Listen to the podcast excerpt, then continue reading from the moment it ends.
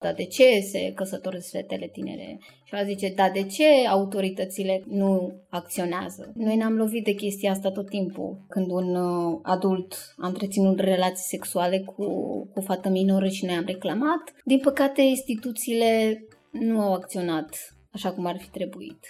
Eu sunt Dana. Iar eu sunt Răzvan. Și ce asculți acum este episodul Pătratul Roșu despre prejudecățile și modul în care sunt privite femeile rome atât în comunitatea lor cât și în afara ei, dar și ce s-a mai păstrat din tradiții. Pentru toate întrebările noastre am găsit răspunsuri la Georgiana Lincan, așa cum credem că și tu vei găsi explicații pentru curiozitățile tale. Georgiana e expertă în egalitate de șanse și parte din asociația Eromnia, un ONG care se ocupă de promovarea drepturilor femeilor rome.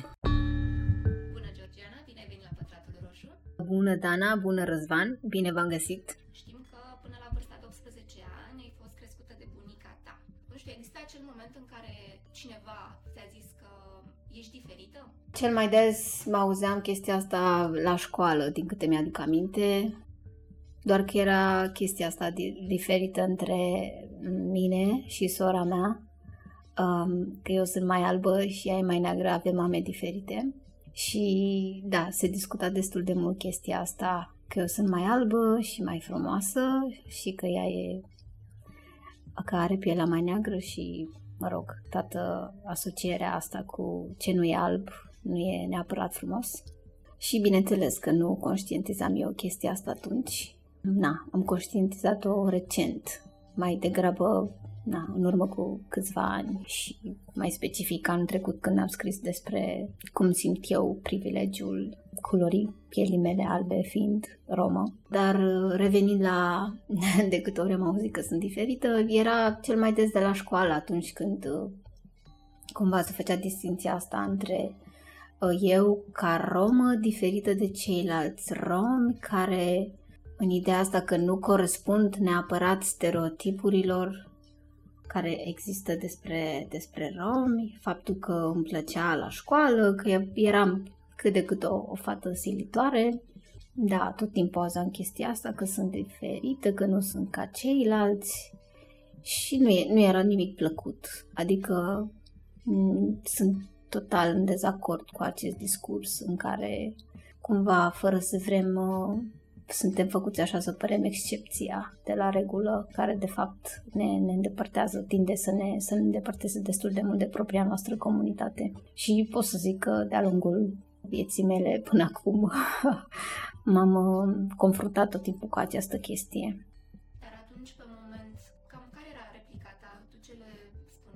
Nu mi se părea că sunt diferită. Spuneam că, că sunt la fel, dar și cred că în mintea mea era chestia asta legată de identitatea romă, că sunt romă, dar că pur și simplu pot să gândesc diferit, da? Adică simțeam că e o chestie de genul, tu nu ești ca romii ăștia, mă rog, nu se spunea rom, ca țiganii ăștia care ne fac de râs sau care sunt într-un anume fel. Și da, nu, nu eram de acord cu chestia asta, că știam că ex- există oameni de toate felurile. De la școală se făcea această separare pe baza educației, iar acasă se făcea strict pe baza pielii. Da. Cum se simțea sora ta față de tine, având în vedere ceea ce ți se spunea? Cu siguranță nu se simțea bine și ca în orice familie, oricum există tipul ăsta de certuri între frați și surori și cred eu, nu mi-a spus niciodată, că fără să vrea atunci a prins, poate nu ură față de mine, dar așa un pic de, de competiție, zice. Ne certam destul de des. Cumva chestia asta în care ai părinții care favorizează mai mult un copil pe diverse criterii și pe celălalt mai puțin. De cel mai multe ori ai că îl face pe celălalt copil să, să aibă încrederea de sine la un nivel foarte jos, așa. Hai să în, încercăm să îi ajutăm pe ascultători să înțeleagă un pic de ce apar aceste divergențe și diferențe culturale când vine vorba de comunitatea romă. De ce crezi tu, pe baza experienței tale personale și pe baza educației și pe baza activității la asociație, că nu trece o explicație despre ce înseamnă o comunitate minoritară, în cazul ăsta comunitatea romă. De ce nu ajung oamenii să se înțeleagă între ei. Ce crezi că îi face pe cei din comunitatea romă să-i respingă pe ceilalți și viceversa?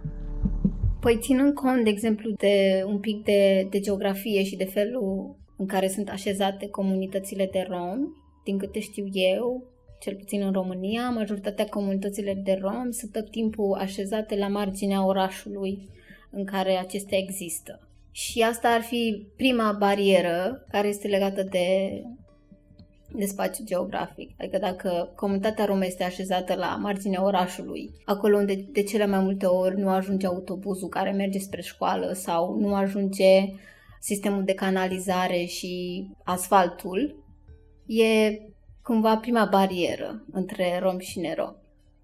Pentru că, din păcate, multe comunități în care sunt romi așa arată. Asta ar fi prima barieră pe care eu o văd. O alta este ziua de 2 august, când comemorăm uh, Holocaustul romilor, Samudal Pen.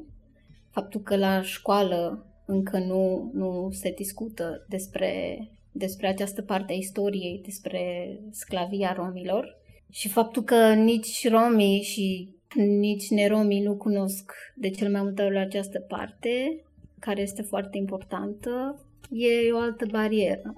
Iar altă, wow, sunt foarte multe bariere, aș zice, e și legată de ce vedem în media. Pentru că mi-aduc aminte, eu eram la generală când uh, tot ce vedeam la televizor legat de, de comunitatea mea era, mi-aduc aminte de filmul Inimă de țigan, care nu reprezenta deloc realitatea mea, adică ceea ce vedeam eu, eu în comunitate. Și faptul că există această reprezentare tot timpul stereotipică atunci când vine vorba de comunitatea romă, iarăși este o barieră, pentru că la televizor ni se prezintă ceva ce nu, ce nu e real pentru toată lumea sau ceva ce nu mai există în zilele noastre. Asta e o parte a divertismentului de multe ori, să caricaturizeze și să meargă foarte mult pe stereotipuri. Însă, legat de că ai menționat Inimă de Țigan, telenovela care a avut destul de mare succes la vremea respectivă, mergea foarte mult fix pe cele mai grosiere stereotipuri din România. Dar reflecta totodată doar o parte din comunitatea romă sau doar un moment din istorie. Pentru că știu că și comunitatea romă este împărțită. Nu sunt toți oameni la fel, nu se poartă la fel și obiceiurile sunt dependente de partea din comunitate din care fac parte. Poți să ne ajuți cu modul ăsta în care e împărțită comunitatea în funcție de tradițiile pe care le au oamenii? Da, deci eu zice că adică nicăieri în nicio comunitate nu poți să găsești doi oameni la fel. Și bineînțeles că sunt anumite reguli și tradiții pe care comunitățile de rom le, le au în comun, dar în același timp nu putem să, să generalizăm. Adică, uite, hai să vorbim despre limbă, de exemplu, limba romanii. În România nu toți romii vorbesc limba romanii. Sau și la nivel european nu toți romii vorbesc limba romanii. Chiar dacă face parte din identitatea noastră și de cele mai multe ori este primul lucru care, care ne aduce la un loc, aș zice. Că mie mi-e foarte greu să fac anumite afirmații pentru că țin foarte mult la chestia asta de generalizare. Nu pot să, să generalizez pentru că văd atâtea chestii diferite chiar și, și la mine în comunitate. Sunt anumiți oameni care fac lucrurile într-un fel și alți oameni care fac lucrurile în alt fel. Adică cumva ceea ce era reflectat în inimă de țigan mai are contact cu realitatea noastră de astăzi. Eu nu mai știu nicio comunitate care să stea la cort sau care să fie nomadă, chiar eu una nu, nu știu și atunci se pare absurd să prezinți astfel comunitatea când nu se mai pupă cu realitatea. Hai să prezentăm, să prezentăm comunitatea așa cum e în prezent. Dat fiindcă vorbim de o minoritate, cum sunt percepute minoritățile sexuale în comunitatea romă? Sigur, o să fie în linii mari, dar ce ne poți spune tu din toată experiența ta? Ba, din experiența mea există și în comunitatea romă alte minorități care de cel mai multe ori se confruntă atât din partea comunității rome cât și din partea majorității cu, cu respingere, adică din două părți.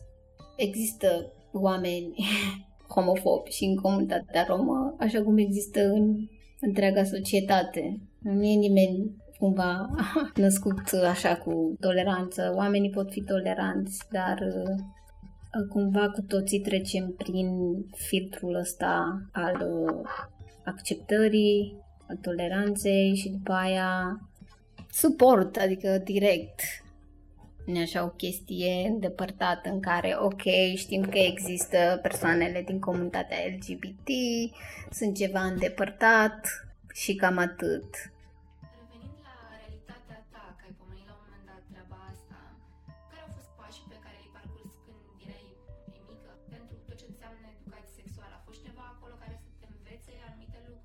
Nu, din păcate nu.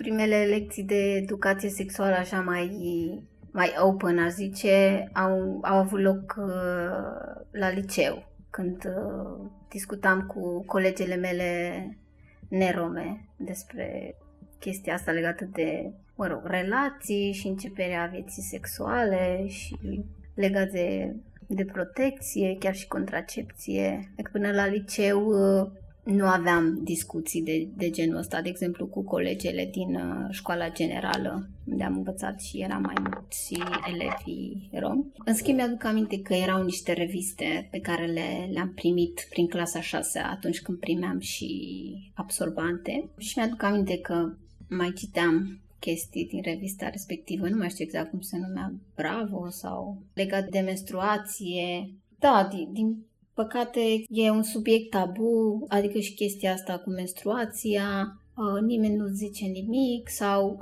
prima chestie pe care o auzi atunci când spui, uite, mi s-a întâmplat asta, de cel mai multe ori poate nu știi cum să o numești. Eu știam pentru că alte colege de ale mele au avut menstruația înainte și cumva a ajuns și la mine informația și de cel mai multe ori tot ce auzeam și eu și colegele mele era chestia asta, ok, ți-a venit menstruația, trebuie să ai grijă să nu cumva să rămâi însărcinată și cam, cam asta era tot.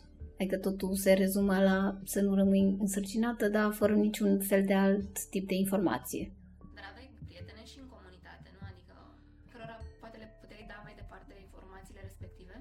Da, păi colegele de la școala generală erau și prietene din cartier, că eram mulți copii care mergeam la școală, majoritatea eram din cartier. Dar nu, nu obișnuiam să, să discutăm despre lucrurile astea, pentru că acasă nu spunea nimeni nimic, doar când îi se întâmpla unei colege, după aia ne spunea și mi-aduc aminte că era chiar și rușinea asta dacă să-i spui prietenei tale sau nu, mi-aduc aminte, eu i-am spus prima dată verișoarei mele, care era și colega mea de bancă, și ea imediat i-a spus mamei ei și eu m-am simțit super prost, că de ce i-a zis, că e o chestie, adică o vedeam așa o chestie foarte intimă, că nu trebuie să ajungă la adulți, că e rușinos și mai ales la bărbați să nu cumva să se audă. Dar printre prietenele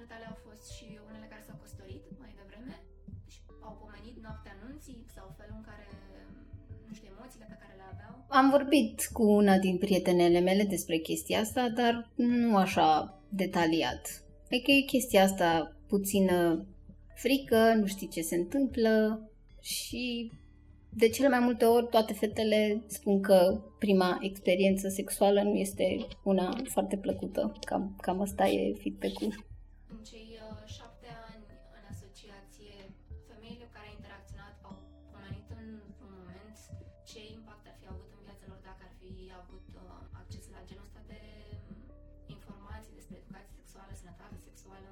Da, da, da, sigur.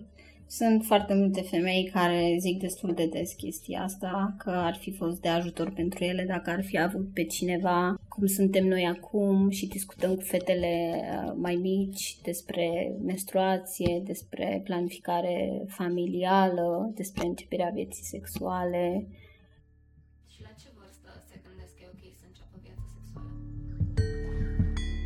Dacă le întreb pe mame, tot timpul zic uh, târziu, foarte târziu, de la 18-20 de ani încolo.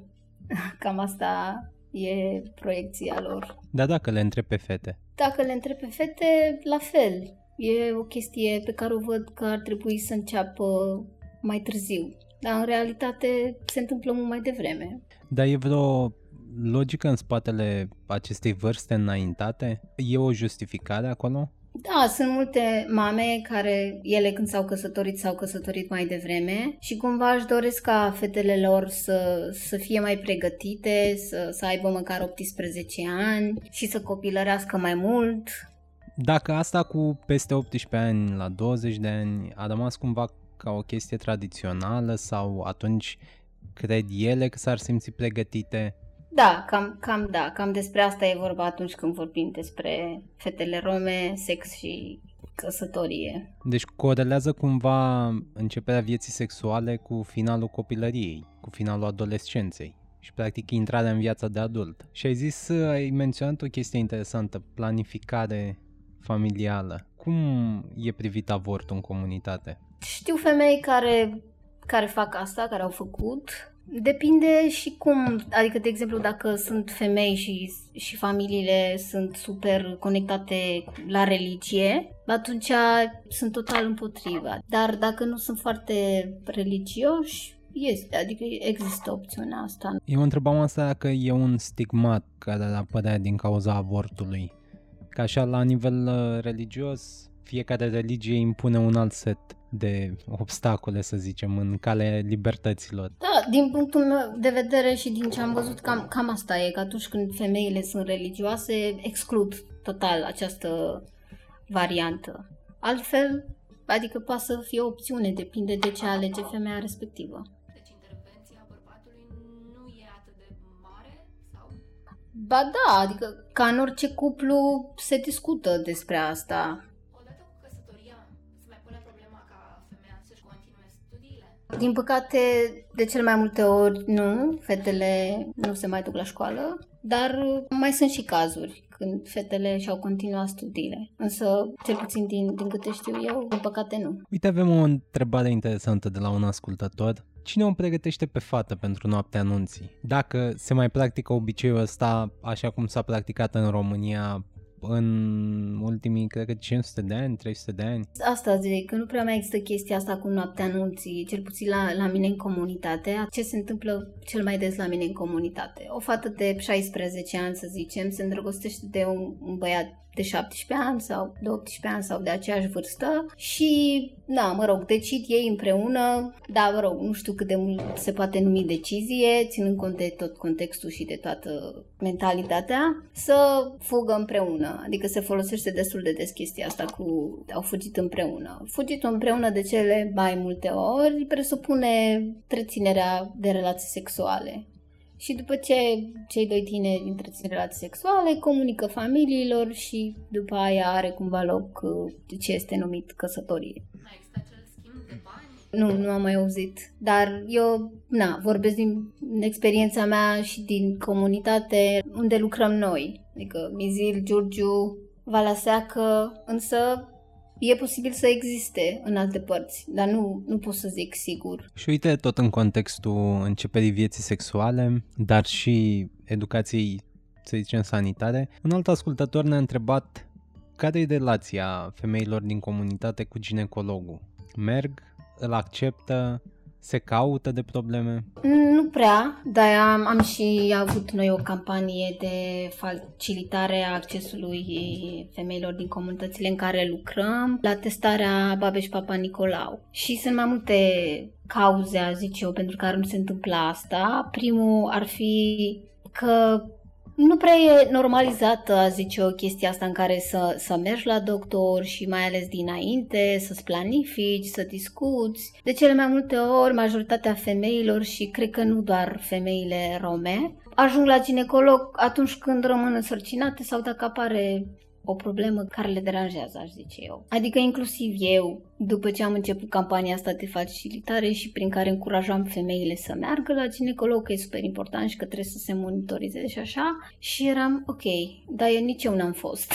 Plecând de la toată chestia asta, am început să merg și eu la ginecolog, că până atunci nu, nu o făcusem. Și mai e și chestia că de multe ori medicul ginecolog e e în alt oraș, mai ales dacă e comună și cumva accesul nu e foarte facil Și o altă chestie de care noi ne-am lovit e atunci când uh, femeile nu sunt angajate și nu au asigurări de sănătate sau nici măcar nu beneficiază de ajutor social, atunci ele nu pot beneficia de, de serviciile de acest gen, adică de tot ce ține de sistemul de sănătate. Activezi acum într-o zonă destul de provocatoare, aș zice, promovarea drepturilor femeilor și în special ale femeilor rome. Ești optimistă? Crezi că vei reuși în următorii 20 de ani să duci tot planul pe care l-ai acum la capăt?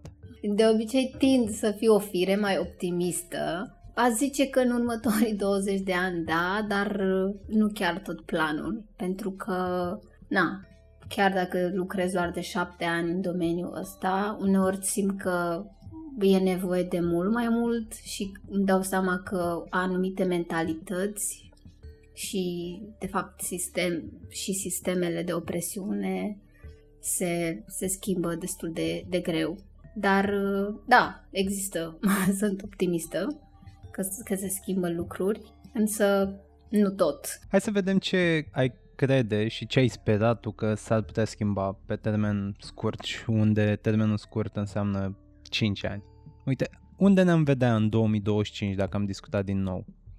Mă gândesc un pic la tot contextul ăsta legat de violență și de, în special, cu hărțuirea fetelor și apropo de toată nebunia de an trecut cu cazul Alexandra și mi-aș dori tare mult ca peste 5 ani să avem retorica asta în care fetele să nu mai fie văzute ca cele care își dau consensul pentru un viol și băieții să fie tot timpul săracii băieți, cum apărea într-un articol că și-au distrus viețile deoarece au violat uh, o fată. Sper că măcar chestia asta să o schimbăm din punctul ăsta de vedere.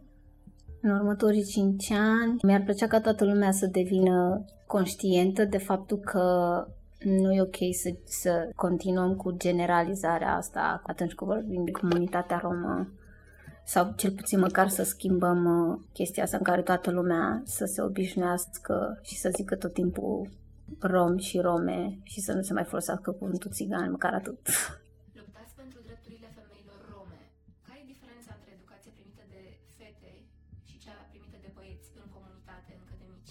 E legat de rolurile de gen, roluri de, de gen care sunt atribuite de întreaga societate și cu care cred că se confruntă în general fetele și băieții din, din România și din, din întreaga lume. Că tot timpul când vorbim despre băieți, deja băieții dinainte să se nască au trasate niște roluri și fetele alte roluri.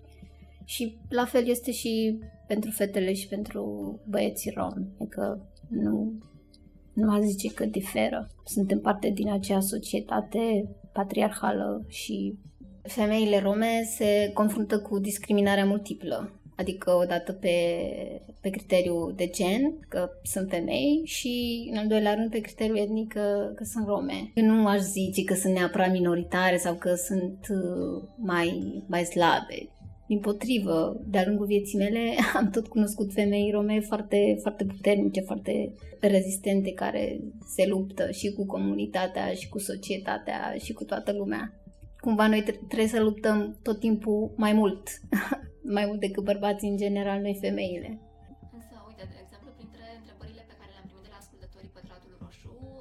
Apare cam aceeași. Partea asta cu tradițiile, faptul că în comunitatea romă sunt niște tradiții care sunt respectate chiar și în prezent. În aceste tradiții, rolul femeii și rolul bărbatului, ambele sunt foarte, foarte bine evidențiate. Comunitatea romă și vorbesc doar de România acum, e, chiar și în România e foarte diversă, nu mai zic la nivel european. În România există mai, mai multe comunități de rom, mai multe neamuri de rom și cumva și tradițiile diferă în funcție de neamuri. Dacă vorbim de căsătoria aranjată, din punctul meu de vedere și din punctul de vedere al, al Asociației România, căsătoria aranjată nu este văzută ca o tradiție, adică noi nu o vedem. Și nici măcar nu o putem numi căsătorie o numim mai degrabă o practică cumva asociată căsătoriei.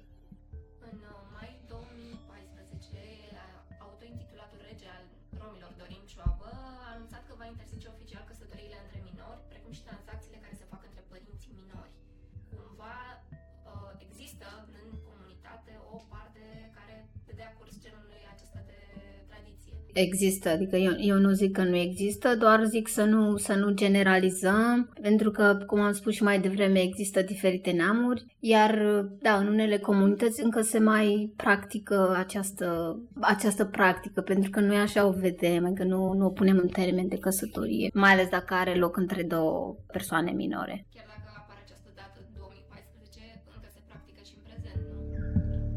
Încă se practică și nu doar în România, nu doar în comunitățile de rom. Dacă ne uităm la fenomenul căsătoriilor timpurii, aș zice eu, care na, sunt și formă de căsătorie aranjate unele dintre ele, asta se întâmplă în alte țări din lumea întreagă ar trebui schimbată retorica asta în care ne întrebăm, o, dar de ce se căsătoresc fetele tinere? Și a zice, da, de ce autoritățile care sunt specializate pentru aceste tipuri de cazuri nu acționează? Noi ne-am lovit de chestia asta tot timpul. Când am avut cazuri când un uh, adult a întreținut relații sexuale cu, cu o fată minoră și noi am reclamat, din păcate instituțiile nu au acționat așa cum ar fi trebuit.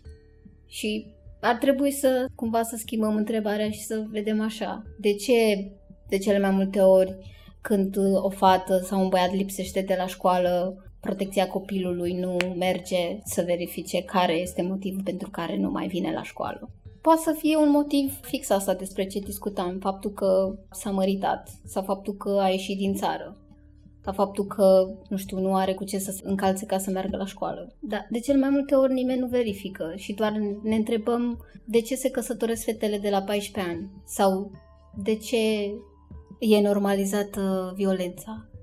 Asta de multe ori sunt aruncate așa aproape retoric, dat fiindcă dacă discutăm despre minori, fete și băieți, nu e ca și cum uh, ar ști cu adevărat ce ar trebui să facă în viață. Păi nu, clar. Și de cel mai multe ori, adică legal, nu au uh, consimțământ la 14 ani. Ce se întâmplă când aveți cazuri de, mai spus și tu, adulți care până la urmă profită de minori și ajungi la poliție? De cele mai multe ori, cazurile de genul ăsta, care ne ajungem să le reclamăm, sunt uh, motivate cultural. Că este în cultura noastră și cumva legea nu se mai aplică, pentru că e cultural. Noi nu suntem de acord cu această abordare, nu, nu este deloc așa. E același lucru. Are loc un act sexual cu un minor. De ce ar trebui să fie motivat cultural? Asta e o chestie cu care autoritățile scapă destul de des. Motivarea culturală. De exemplu, să spui că un lucru e motivat cultural, ar trebui să ai un set de reguli, mă gândesc, care sunt prevăzute pentru cultura respectivă, adică să o documentezi, să știi ce se întâmplă în cultura respectivă și după aia eventual să spui, da, e cultural. Nu știu cum e cultural uh, pentru scoțieni ca bărbații să poarte chilturi. Și atunci, da, poți să zici asta, dar în zona asta e cumva o delăsare directă. Păi e o delăsare și, adică din punctul meu de vedere e mai mult de atât, e o ignoranță pentru că nu poți să motivezi cultural ceva ce ține de drepturile omului și să nu mai aplici legea în același fel. Crezi că dacă s-ar insista mai mult pe cultura romilor, și aici mă refer prin creații, da, un pictor rom, un sculptor, un uh, compozitor de uh, muzică, orice în domeniul cultural artistic, Crezi că ar reuși să spargă cumva ce ziceai mai devreme cu stereotipurile? Adică să-ți arate și cum ziceai și cu paradigma, să-ți arate și altceva, să arate în altă zonă. Da, sigur, da. Adică mi se pare că există, că știm deja oameni care sunt uh, cunoscuți la nivel național și care sunt uh, asumați ca romi și care ajută tinerii să, să capete mai mult încredere în sine. Și știu că mulți tineri se raportează, de exemplu, la Connector, despre care toată lumea știe și care a făcut public faptul că el este rom. Și, într-adevăr, când uh, zilele trecute am avut un uh, workshop cu grupul de tineri și tinere și era despre Roma Heroes, și da, când am ajuns la discuția despre o poveste, despre cineva pe care îl vezi ca erou sau ca eroină, a fost un băiat din grup care s-a raportat la Connector și care a spus că pentru el poate fi un model de erou. Dar cele mai multe persoane din grup s-au, s-au raportat, de exemplu, la părinții și la mamele lor care se luptă cumva zilnic să-i întrețină și să aibă grijă de ei. Tu dacă te-ai raportat la un erou, cine ar fi? Aha, pentru mine, modelul meu de eroină, una dintre modelele de eroină, este bunica mea, pentru că a avut așa o viață destul de, de grea și a făcut față și face față în continuare. A rămas văduvă de când avea 24 de ani și are și patru copii, dintre care doi sunt cu dezabilități mentale și toată viața a întreținut familia, a avut grijă de noi, e foarte puternică și cumva, da, din punctul meu de vedere, oamenii nu ar trebui să-și sacrifice așa viața pentru, pentru alți oameni, dar, da, ea, ea asta a făcut și da, asta, asta o face să fie o eroină pentru mine. Că nu, nu toată lumea poate să facă chestia asta, să-ți sacrifici toată viața pentru ca cei din jurul tău să fie bine. Și o altă eroină e Carmen Gheorghe, care este președinta asociației și care a creat spațiul ăsta. De fapt, a creat o, o mișcare feministă romă, lucru care nu e deloc ușor de făcut. Tu ai vrea să inspiri pe alții, să le inspiri pe alte femei care vei avea contact sau nu în următorii ani? Fără modestie, dar fac asta deja. Sunt fete rome de la mine din comunitate, dar și din alte părți care sunt inspirate de, de ceea ce fac și sunt tare mândră că, că pot să fiu văzută în acest fel. Îmi doresc să, să fac asta în continuare. Nu vreau să fiu modelul standard, dar vreau doar să arăt că există și alte oportunități, oportunități de care eu am beneficiat și pe care vreau să le creez la rândul meu prin prisma muncii mele activiste pentru alte fete rome.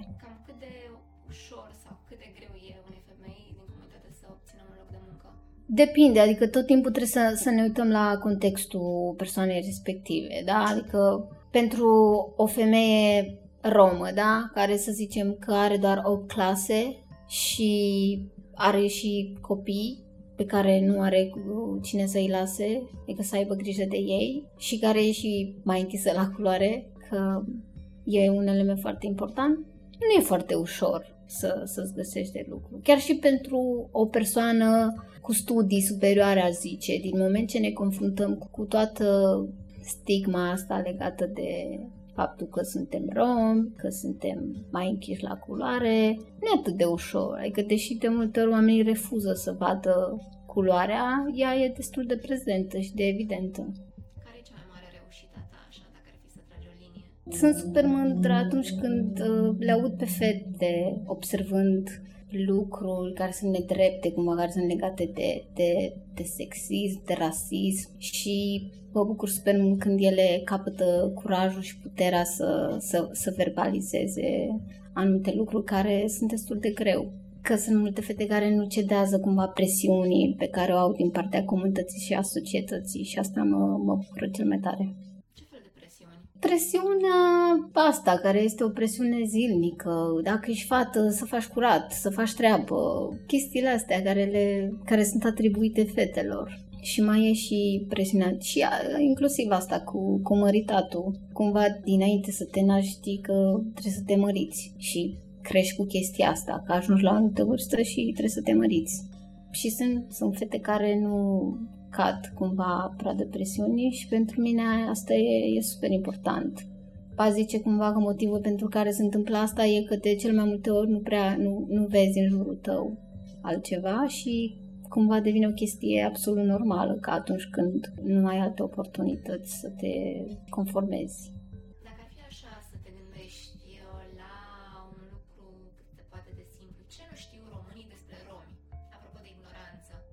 Da, dar ai vrea tu să știe. Că suntem super rezistenți.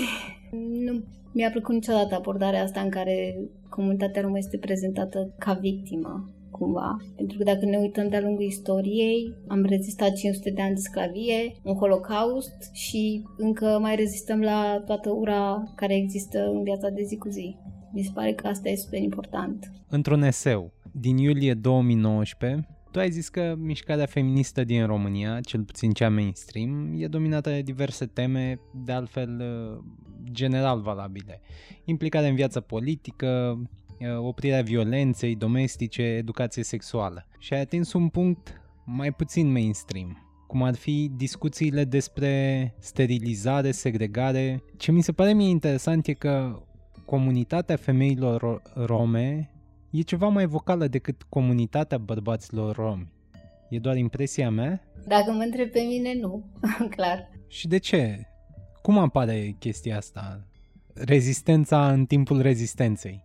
Pentru că femeile sunt foarte puternice, adică se mobilizează, din punctul meu de vedere, mult mai bine decât bărbații și din experiența mea de lucru și fac ca lucrurile să se întâmple. Adică dacă ar fi să mă raportez strict la comunitatea din Mizil, de unde sunt și eu, țin cont de istoricul de la nivel local și toate problemele pe care noi le aveam. De când s-a format grupul de inițiativă, poți să vezi niște schimbări în comunitate referitor la infrastructură. Schimbări pe care le-am văzut abia în urma activității grupului de femei, care sunt super constante în munca lor de monitorizare a ședințelor de Consiliu Local, și în activitățile pe care le organizează în comunitate. Și în ce domenii le mai vedea implicate pe femei ca să le schimbe cu totul? Așa, în general, uite în România, dacă ar fi ocazia ca tu să numești o femeie într-o funcție dar nu la funcție ca ceva de stat, nu, ca într-o poziție de putere. Unde ai vedea o femeie? Acolo unde se iau deciziile. Peste tot unde se iau deciziile trebuie să fie femei rome și nu numai femei rome, femei rome care, de exemplu, sunt transgender, așa cum este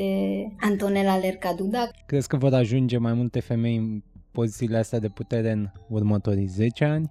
Tu te-ai implica? Da, deși știu că e, e, e multă muncă și multă frustrare și mult stres, dar da, pentru că știu că, că e nevoie.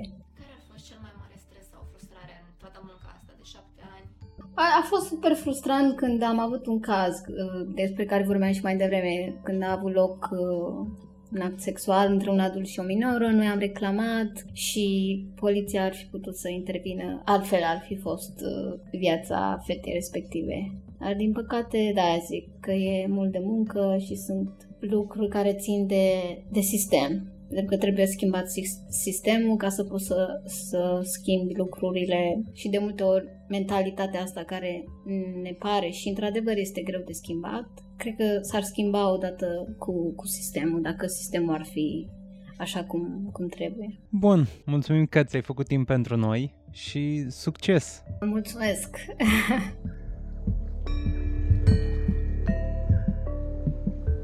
Fiecare nou episod, Pătratul Roșu, poate fi ascultat pe SoundCloud, Spotify și Apple Podcast. Totodată, nu uita să ne urmărești pe Facebook și Instagram ca să afli care vor fi următorii noștri invitați și să ne spui ce ai vrea să știi de la ei.